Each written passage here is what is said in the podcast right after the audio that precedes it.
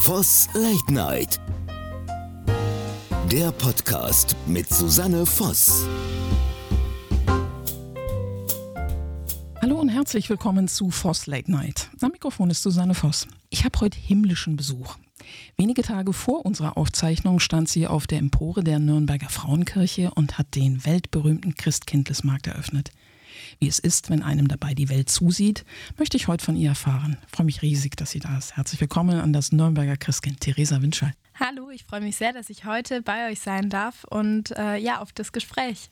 Ich freue mich auch, liebe Theresa, denn ich habe in unserem kurzen Vorgespräch gerade zu dir gesagt, das Erste, was wir und alle, die uns zuhören, natürlich wissen möchten.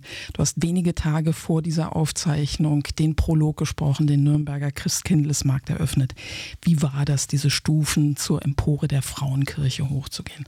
Also die Stufen an sich, das war gar nicht so das Thema. Die bin ich vorher schon öfter hochgegangen, so um Proben abzuhalten oder nochmal um den Soundcheck zu machen. Deswegen, das ging noch, weil man hält sich dann auch noch ein bisschen in dem Vorraum vor der Empore auf. Aber dann rauszugehen und möglichst nicht nach vorne zu schauen und so die Menschen an der Seite anzuschauen, sondern wirklich dann hinter dem Vorhang zu verschwinden, das war dann schon eine andere Nummer auf alle Fälle. Also wenn man dann da draußen steht und man sieht dann erstmal gar nichts, weil der Vorhang, also man wird von dem Vorhang eben verdeckt erstmal. Also auch mein Blick wurde dann verdeckt. Und du hörst aber ganz viel und ganz viele Geräuschkulissen. Und du merkst, es sind total viele Menschen da, um bei der Eröffnung dabei sein zu können. Und dann, dann ging der Vorhang erstmal runter und die Kinder haben noch ein Lied gesungen, das ich gar nicht so richtig mitbekommen konnte, weil neben mir die Posaunen standen und ich eigentlich nur die Posaunen hören konnte. Aber dann siehst du alles. Also weil erstmal ist man noch nicht angeleuchtet und dann ist alles dunkel, aber man sieht die ganzen Menschen, die standen hinter bis zur IHK, bis zum Neef nach oben. Also das ist noch hinter dem Frauenmarkt, hinter der Lorenzkirche. Wahnsinn, das war unglaublich, wirklich. Und dann muss man erstmal ein paar Mal tief durchatmen und muss anfangen zu realisieren, ja, dass jetzt der Moment da ist und dass man jetzt gleich den Markt eröffnen darf und kann. Und dann bekommt man so einen Tipp an die Schulter irgendwann, wenn dann Stille Nacht ein bisschen fortgeschritten ist und dann weiß man, okay, jetzt muss man anfangen. Und dann habe ich noch zweimal tief durchgeatmet und dann habe ich es eigentlich einfach nur genossen. Es war wirklich toll. Hast du Momente gehabt, wo die Rührung dich vielleicht auch ein bisschen übermannt hat? Mhm. Also ganz am Anfang, eigentlich noch bevor ich gesprochen habe, war ich schon so gerührt von diesem Moment und einfach beeindruckt und überwältigt, dass ich fast angefangen hätte zu weinen, schon bevor ich überhaupt irgendwas gesagt habe. Kann ich gut verstehen. Deswegen auch die Frage, wie bist du dann damit umgegangen? Schaffst du das, dich dann zu fokussieren? Jetzt, da ist der Auftritt? Ja, also den Text, den konnte ich unglaublich gut und ich habe ihn schon unglaublich oft gesprochen und habe mir auch überlegt natürlich, wie ich ihn gerne rüberbringen möchte.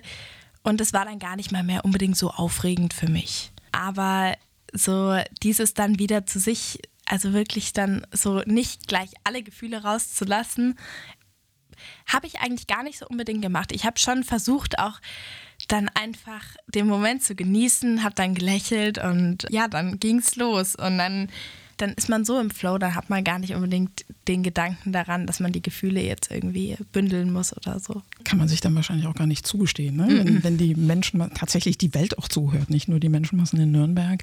Du hast gerade in unserem Vorgespräch was erzählt, was mir gar nicht so klar war. Man kann ja wohl als Privatmensch auch die Empore hinaufgehen, der Frauenkirche. Mhm. Aber was war für dich als das Nürnberger Christkind noch das Besondere? Wo konntest du hin, wo niemand anderer hin kann? Also ich glaube, das, was nochmal ganz anders ist als das, also klar, der Blick von der Frauenkirche an sich ist schon toll, vor allem wenn der Christkindlesmarkt da ist, aber wenn es dann so komplett dunkel ist und wirklich alle Lichter aus sind, bis auf so diese paar Handy-Taschenlampen und paar Lichterketten, die ein bisschen ausschauen wie Sterne, dann ist es einfach so, dann hat man das Gefühl, man schwebt über allem und gleich Gänsehaut, ist das schön. Steht dann nochmal auf einer Erhöhung und hat dann wirklich das Gefühl, man steht im Freien. Man muss auch aufpassen, dass man fest mit den Füßen stehen bleibt, nicht, dass man dann verrutscht. Aber man ist ja gesichert von der Feuerwehr gewesen, deswegen alles gut. Okay. Aber dann hat man wirklich das Gefühl, man fliegt irgendwie ein bisschen so in einem Traum und die Lichter, die kleinen, sind so Sterne und das ist einfach wirklich magisch, also... Das klingt magisch. Wie gesagt, ich muss jetzt hier gegen meine Gänsehaut ankämpfen. Du bist hier, was leider nachdem wir ein Audioformat sind, nicht zu sehen ist, in deinem wunderschönen Kleid. Ich weiß, dass es das Nürnberger Christkind seit 1948 gibt. Trägst du tatsächlich das Originalkleid? Also es ist so, es gibt jetzt kein Originalkleid an sich, sondern die Kleider, die werden immer für das jeweilige Christkind maßgeschneidert. Ah, verstehe. Also das heißt, jedes Christkind hat sein Kleid im Endeffekt. Und meins wurde jetzt das erste Mal recycelt, weil der Stoff wird langsam ein bisschen knapp. Aber ein anderes Christkind hatte eine ähnliche Figur wie ich und dann hat man das ein bisschen angepasst. Und ja, genau. Aber das heißt, es ist das ein Originalkleid auf alle Fälle. Aber es gibt nicht das Originalkleid. Ah, okay. Ja, weil ich mich das gefragt hatte. Ich habe wirklich eine Freundin gefragt, kann das sein? Könnte es theoretisch das Originalkleid sein? Aber das ist spannend zu wissen. Du bist ja, ich habe gelesen, in der Theaterschneiderei dafür gewesen und ist dir wirklich angepasst worden. Das muss doch ein irres Gefühl sein, oder? Ja, das ist total toll. Also auch letztes Jahr, als sie dann das erste Mal so meine Maße genommen haben und geschaut haben, okay, wie müssen sie dann das Kleid nähen und wie wird das angefertigt, das war unbeschreiblich schön. Und auch dieses Jahr, wenn man dann nochmal zur Anprobe kommt und die schauen, okay, was hat sich verändert, muss man da irgendwie was anpassen. Ja, das macht auf alle Fälle Spaß. Also es kommt auch rüber, du strahlst die ganze Zeit schön. Es ist natürlich so, dass beim Prolog es nicht nur auf die Emotionen ankommt, sondern auch auf die Sprechtechnik. Und du hast ja einen Sprachtrainer wohl gehabt. Was war da wichtig, dass du deutlich sprichst, dass du akzentuiert sprichst, eine Mischung aus beidem? Also ich habe vorher mit dem Tommy Dietz gearbeitet, das war mein Sprachtrainer. Mhm. Und der hat das unglaublich gut mit mir, also auch für mich gemacht und hat dann halt für mich erstmal rausgefunden, was möchte ich denn eigentlich mit dem Prolog anfangen? Okay. Wie möchte ich den erzählen? Was möchte ich damit rüberbringen? Und jedes Christkind hat ja so seinen eigenen Prolog daraus gemacht und auch irgendwie jedes hat es anders erzählt. Also ich habe mir vorher mal alle angeschaut und keiner ist so wie der andere. Und deshalb, ja, ich habe mir halt so für mich überlegt, okay, was möchte ich damit zeigen? Und das war für mich vor allem so dieses Strahlen und auch einfach, dass Christkind eben einfach da ist für alle und nicht unbedingt jetzt mehr oder weniger für den einen oder für den anderen, sondern halt irgendwie so ein bisschen so dieses umarmende, naive, geheimnisvolle und strahlende einfach. Genau. Wie habt ihr das dann sprachlich umgesetzt? Das wollte ich noch erzählen. Und zwar ist es so, wir haben einfach so am Anfang dann so Aufwärmübungen gemacht. Zum Beispiel sucht man dann das letzte Schokoladenstück im Mund und macht da ganz komische Laute. Das ist sehr lustig. Und auch so Aufrichtungsübungen, also dass man wirklich präsent dasteht und gerade dasteht. Da gibt es auch verschiedenste Übungen zu und auch so ein paar Zungenbrecher waren auch dabei. Und Lippe auf den Mund legen und deutlich dann aussprechen. Also da gibt es wirklich einiges, was man machen kann. Aber im Endeffekt kommt es dann eben darauf an, dass, oder das, was wir vor allem gearbeitet haben, ist, dass man denkt, was man sagt, dass man wirklich weiß, was man sagt und das auch ja, für alle zum Anfassen darstellt. Ich wollte die Menschen gerne damit berühren, auf alle Fälle. Das ist essentiell, das zu fühlen, was man spricht. Hattest du vor dem Prolog einen kurzen Gedanken daran, was passiert, wenn ich einen Blackout habe? Oder drückt man das weg? Um ehrlich zu sein, habe ich da gar nicht drüber nachgedacht. Also ich habe den Text ja letztes Jahr auch schon in Altenheimen gesprochen und ich hätte ja theoretisch auch noch eine Soufflöse gehabt, okay, falls es mir nicht mehr einfallen würde. Aber den Gedanken vom Blackout, der kam erst, als ich dann so im Flow war. Weil dann ist es so, dass man den Moment so genießt, dass man gar nicht weiß, wo manchmal, wenn man dann eine Pause macht, wo bin ich denn jetzt im Text gewesen? Und dann muss man aufpassen, dass man keine Wörter verwechselt oder so. Aber man kann mich um 3 Uhr wecken und dann kann ich ihn einfach runterbeten. Also es ist nicht so, als hätte ich den jetzt irgendwie vergessen können. Aber das ist schon eine Kunst. Also wirklich jedes Mal, wenn man einen und denselben Text häufiger vorträgt, jedes Mal die Emotionen mit reinzulegen, das kann auch nicht jeder. Ja, das stimmt. Und das ist auch nicht unbedingt das, also ich will, dass es mir jedes Mal gelingt, aber klar, manchmal ist es mehr, manchmal ist es weniger. Aber in dem Moment, für mich persönlich, habe ich das auf alle Fälle hinbekommen, so wie ich es gerne gehabt habe. Also ja, ist doch super. Da war ich zufrieden mit. Ja, ist doch super, wenn man das sagen kann. Du bist jetzt 18, bist ja für 2 Jahre zum Nürnberger Christkind gewählt worden. Was bedeutet denn dem Menschen Theresa Weihnachten? Weihnachten ist eigentlich alles für mich. Also im Endeffekt bedeutet Weihnachten für mich so, ja, schöne Momente gemeinsam zu verbringen und auch einfach, ja, anderen Menschen einen schönen Moment zu schenken. Und das ist auch das, was ich an der Aufgabe vom Christkind so gerne mag und was mir an Weihnachten auch schon immer gefallen hat, so dass man zusammen ist. Und auch wenn es unglaublich viele Themen gibt, die man diskutieren könnte, dass man dann einfach mal da sitzt, zusammen Raclette isst und dann die Geschenke auspackt und vielleicht noch eine Runde Tabu spielt oder so. Das klingt ganz, ganz kuschelig und ganz, ganz schön. Hast du denn schon immer dann den Wunsch gehabt, irgendwann mal Nürnberger Christkind zu werden, oder hat sich das so ergeben über die Jahre? Also eigentlich wollte ich schon immer Christkind werden, so seitdem ich wusste, man kann es werden. Davor wollte ich gerne Engel werden. Und hat es geklappt? Nein, also die Rauschgoldengel werden immer die Kinder, die am Labenwolf-Gymnasium sind. Ah, okay. Ja, genau, aber das wusste ich damals auch gar nicht so. Ich dachte mir nur, es gibt, also so mit 4 wusste ich gar nicht, wie man Engel werden kann, wie man Christkind werden kann, keine Ahnung. Aber ich dachte mir, es gibt ja nur ein Christkind, aber Engel gibt es ja viele, da kann ich ja auch ein Engel werden, habe ich mir gedacht. Ja, hast du recht. Deswegen war das so mein erster Wunsch. Und dann war meine Grundschullehrerin aber tatsächlich auch Nürnberger Christkind gewesen. Und das hat mich dann ein bisschen desillusioniert, aber dadurch habe ich natürlich auch rausgefunden, dass man das werden kann.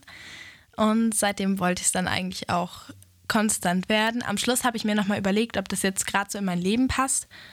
Also klar gab es Phasen, da wollte ich es mehr, mal wollte ich es weniger. Aber so mit, ja, also so im letzten Jahr, das war ja mein Abi-Jahr letztes Jahr, als ich gewählt worden bin. Und da fehlt man dann natürlich fast 1,5 Monate in der Schule. Ups, das ist viel. Und ist da freigestellt. Und das ist natürlich, da muss man die ganzen Klausuren nachschreiben. Und hat dann im Endeffekt gar keine Pause mehr vom Abitur. Zwischen der ersten, zweiten und Abi, also erste und zweite Klausurenphase hängen eigentlich dann ineinander und Abi war dann auch direkt dran. Also das war schon dann wirklich tatsächlich sehr viel. Aber ich habe es noch nie bereut, dass ich es dann doch gemacht habe und mich dafür entschieden habe. Deswegen, auf alle Fälle war es die richtige Entscheidung. Ich muss immer dran denken, dass ich was sagen muss, weil ich dir so fasziniert zuhöre. Erzähl uns doch mal bitte, dein Wunsch ist über so viele Jahre entstanden, Christkind zu werden. Es gibt ja ein durchaus nicht unkompliziertes Auswahlverfahren. Was sind da die verschiedenen Schritte, bis man am Ende vor der Jury steht, die sagt, du bist es? Also klar, man muss erstmal ein Motivationsschreiben schreiben, warum möchte ich denn jetzt gerne Christkind werden? Und das hatte ich auch schon im Sommer geschrieben, weil ich mir dachte, okay, wenn du dich bewerben willst, dann willst du es auf alle Fälle fertig haben. Und dann einen Lebenslauf braucht man noch und man muss natürlich den Kriterien entsprechen. Also zum Beispiel, das Wichtigste, denke ich, ist auf alle Fälle, dass man herzlich offen und belastbar ist. Und dann natürlich noch so formale Sachen, wie man muss in Nürnberg wohnen. Schon länger und auf alle Fälle zwischen 16 und 19 Jahre alt sein und zum Beispiel auch schwindelfrei und wetterfest sein. Nachvollziehbar genau. Jetzt, nachdem du erzählt hast von dem Buch. Ne? Ja. Auf alle Fälle, das sind so die wichtigsten Kriterien, denen muss man entsprechen und dann muss man die Bewerbung bis zur Bewerbungsfrist abgeben. Ich habe bis zum letzten Tag rausgezögert. Und ich bin dann auch ins Rathaus gegangen, habe sie persönlich abgegeben, weil ich mir das auch ganz gerne mal anschauen wollte. Das ist eine gute Idee. Und dann beginnt es aber eigentlich erst. 12 Mädchen werden dann ausgesucht von den Bewerberinnen, die dann in der Zeitung vorgestellt werden. Und dann kann eigentlich ganz Nürnberg abstimmen. Und die Bewerberinnen müssen Stimmen sammeln. Also das kann man auf Listen machen oder eben auch online mittlerweile. Und das ist wirklich Arbeit und ich fand das auch gar nicht so einfach, weil man da ja irgendwie auch für sich selber Werbung machen muss und das habe ich jetzt vorher noch nie gemacht und ja, kam mir auch manchmal ein bisschen komisch vor, zu sagen, wählt mich bitte. Warum wählt man niemanden anders? Die anderen sind vielleicht auch gut geeignet. Natürlich, also das will ich denen auch nicht absprechen und das ist mir nicht so leicht gefallen. Aber ich habe es auf alle Fälle geschafft und der Anruf, das weiß ich noch, als dann kam, ja, du bist unter den letzten 6, weil von den 12 Kandidaten werden dann 6 ausgewählt. Das war so erleichternd. Genau. Stimmt das? Ich habe gelesen, dass ihr, als dann am Ende nur noch 6 Kandidatinnen übrig waren, nicht nur den Prolog vortragen musstet, sondern auch ein frei gewähltes Gedicht? Ja, also wir mussten auch ein Gedicht auswendig lernen und vortragen. Also den Prolog musste ich damals noch nicht auswendig können, habe ich auch noch nicht gekonnt. Und den durften wir noch mit ablesen, genau, und ein Gedicht aber auswendig. Was hast du dir für ein Gedicht ausgesucht? Das Karussell von Rainer Maria Rilke. Das Karussell. Du hast es bestimmt noch im Kopf, ne? Um ehrlich zu sein, kann ich es leider nicht mehr auswendig. Okay. Aber es hat mir damals sehr viel Spaß gemacht und mir auch viel bedeutet, weil so das Karussell, vor allem auch das Karussell auf der Kinderweihnacht, so, das habe ich immer sehr mit Weihnachten verbunden und auch so mit dem ganzen, ja, eigentlich so das ganze Leben, was so auf diesem Karussell spielt, und das war eins meiner Lieblingsgedichte, deswegen hat mir das eigentlich eher Spaß gemacht tatsächlich.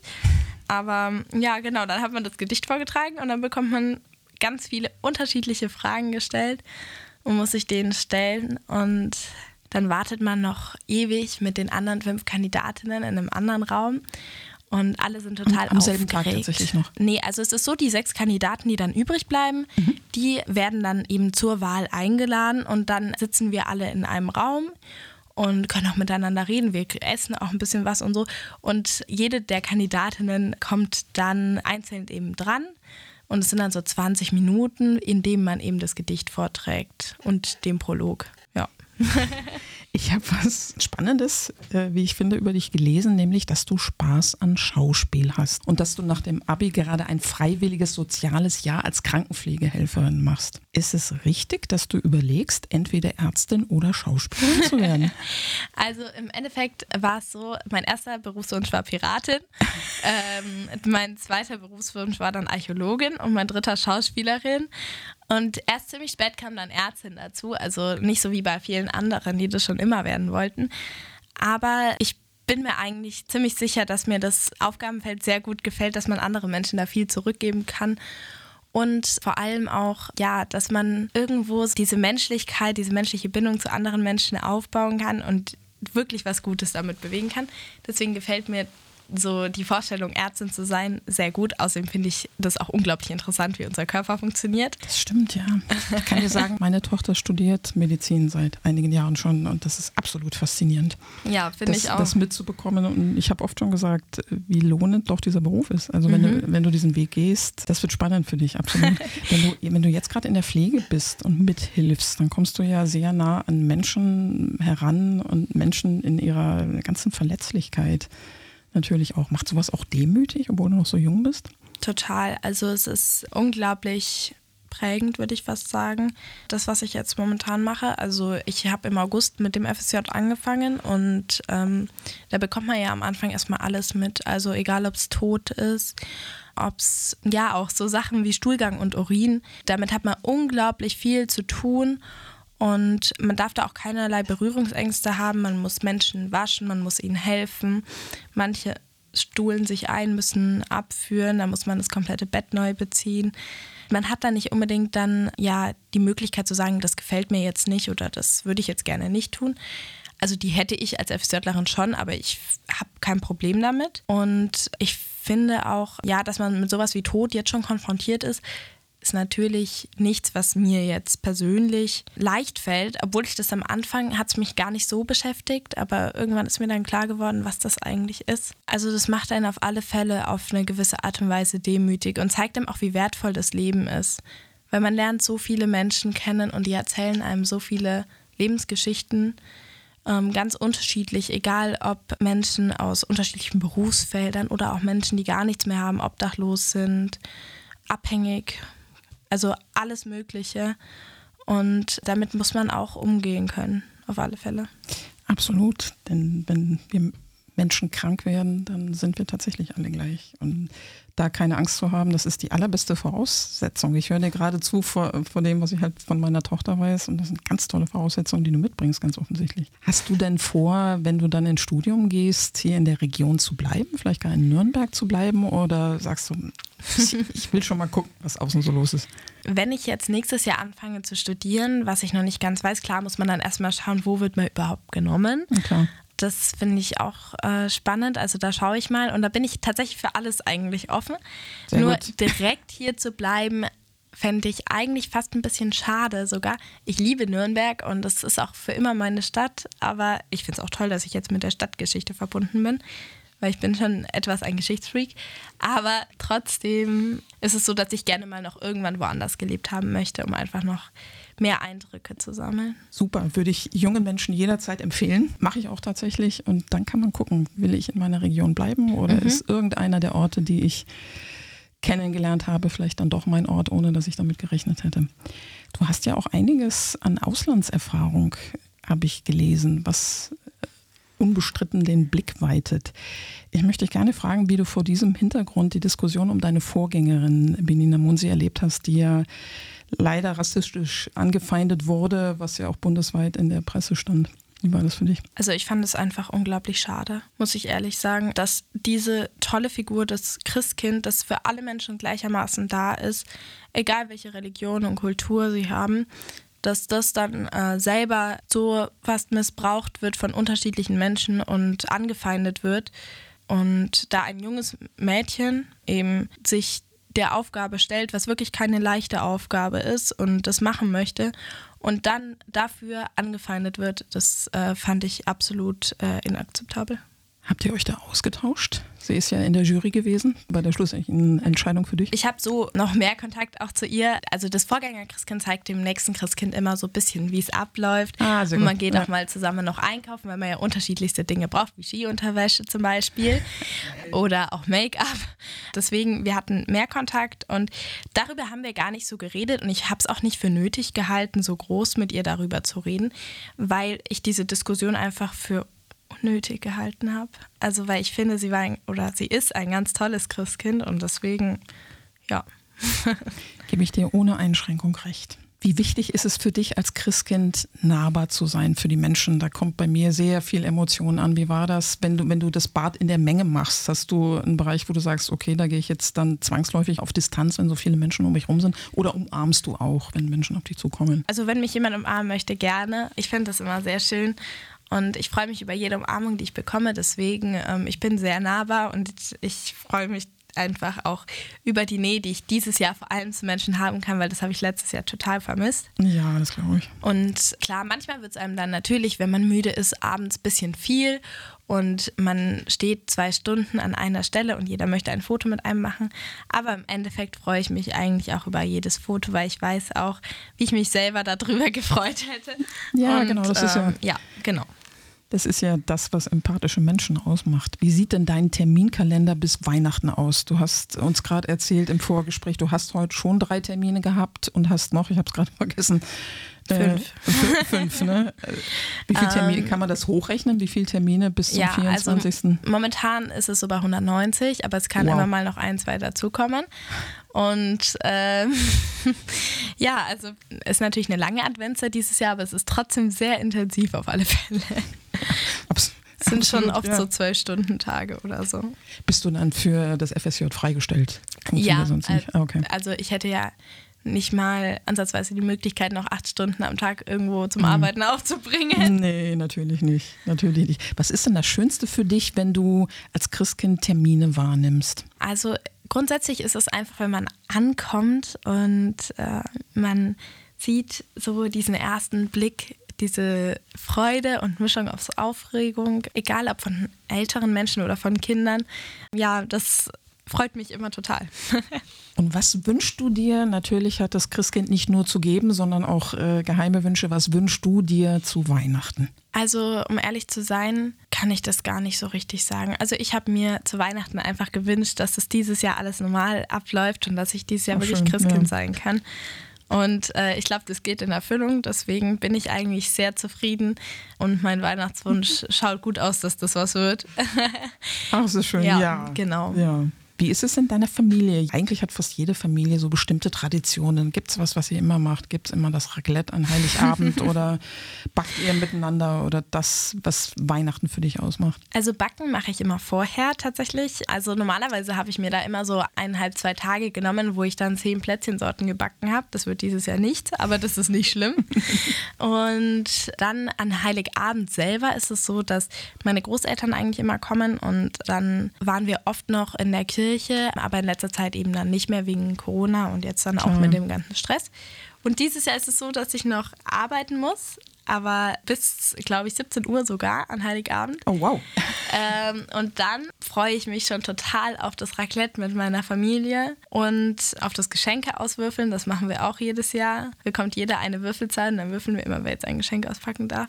Ach so, also es gibt keine feste Reihenfolge, sondern da bleibt die Spannung bis zum Schluss. Genau. Und dann im Endeffekt spielen wir dann eigentlich meistens noch irgendwelche Spiele, wenn dann noch Zeit bleibt. Und mein Vater regt sich darüber auf, dass er schon wieder Tabu spielen muss. Dietz und mein Opa, der freut sich dann immer, wenn er noch eine Runde Rommi spielen darf. So muss es doch sein. So muss es sein in den Familien. Es gibt immer den einen, der dies nicht isst und jenes nicht mag und dann mag und die andere, die, was weiß ich, sich aufregt über irgendwas. Herrlich. Das klingt nach ganz, ganz kuscheliger, schöner Familie. Wünsche ich dir fantastische Weihnachten. Liebe Theresa, wir nähern uns dem Ende unseres Gespräches, aber ich weiß, dass die Zuhörerinnen und Zuhörer von Voss Late Night sich natürlich unglaublich freuen würden, wenn du ihn hier nochmal live vortragen könntest. Den Prolog des Nürnberger Christkinds. Ihr Herren und Frauen, die ihr einst Kinder wart. Ihr Kleinen am Beginn der Lebensfahrt. Ein jeder, der sich heute freut und morgen wieder plagt. Hört alle zu, was euch das Christkind sagt. In jedem Jahr, 4 Wochen vor der Zeit, wenn man den Christbaum schmückt und sich aus Feiern freut. Es steht auf diesem Platz, der Ahn hat schon gekannt, was ihr hier seht, Christkindlesmarkt genannt. Die Städtlein in der Stadt, aus Holz und Tuch gemacht, so flüchtig wie es scheint, in seiner kurzen Pracht, ist doch von Ewigkeit. Mein Markt bleibt immer jung, solange es Nürnberg gibt und die Erinnerung.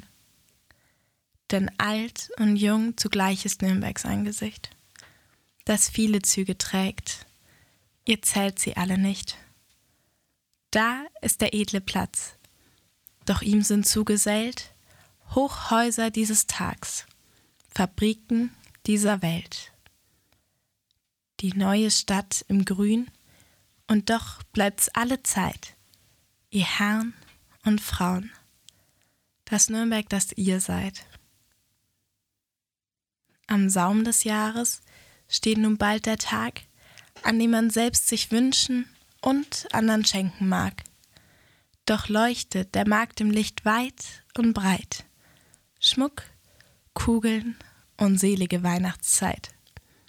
Dann vergesst nicht, ihr Herren und Frauen, und bedenkt, wer alles schon hat, der braucht nichts geschenkt. Die Kinder der Welt und die armen Leut, die wissen am besten, was Schenken bedeutet. Ihr Herren und Frauen, die ihr einst Kinder wart, seid es heute wieder, freut euch in ihrer Art. Das Christkind lädt zu seinem Markte ein, und wer da kommt, der soll willkommen sein. Liebe Theresa, wir haben leider nur wenig Menschen hier im Studio gerade, um dir zu applaudieren. Vielen, vielen Dank, was für ein besonderes Erlebnis. Wir wünschen dir gemeinsam mit deinen Liebsten wundervolle Weihnachten und natürlich ein wunderbares 2023. Vielen Dank. Ich wünsche Ihnen allen auch eine wundervolle Adventszeit und ein unglaublich schönes Fest. Und natürlich auch einen guten Rutsch. Und euch danke ich wie immer, dass ihr dabei wart. Das ganze Team wünscht euch frohe Weihnachten und ein gesundes und glückliches neues Jahr. Wir hören uns und darauf freue ich mich auch im nächsten Jahr sehr. Eure Susanne Voss. Voss Late Night. Der Podcast mit Susanne Voss.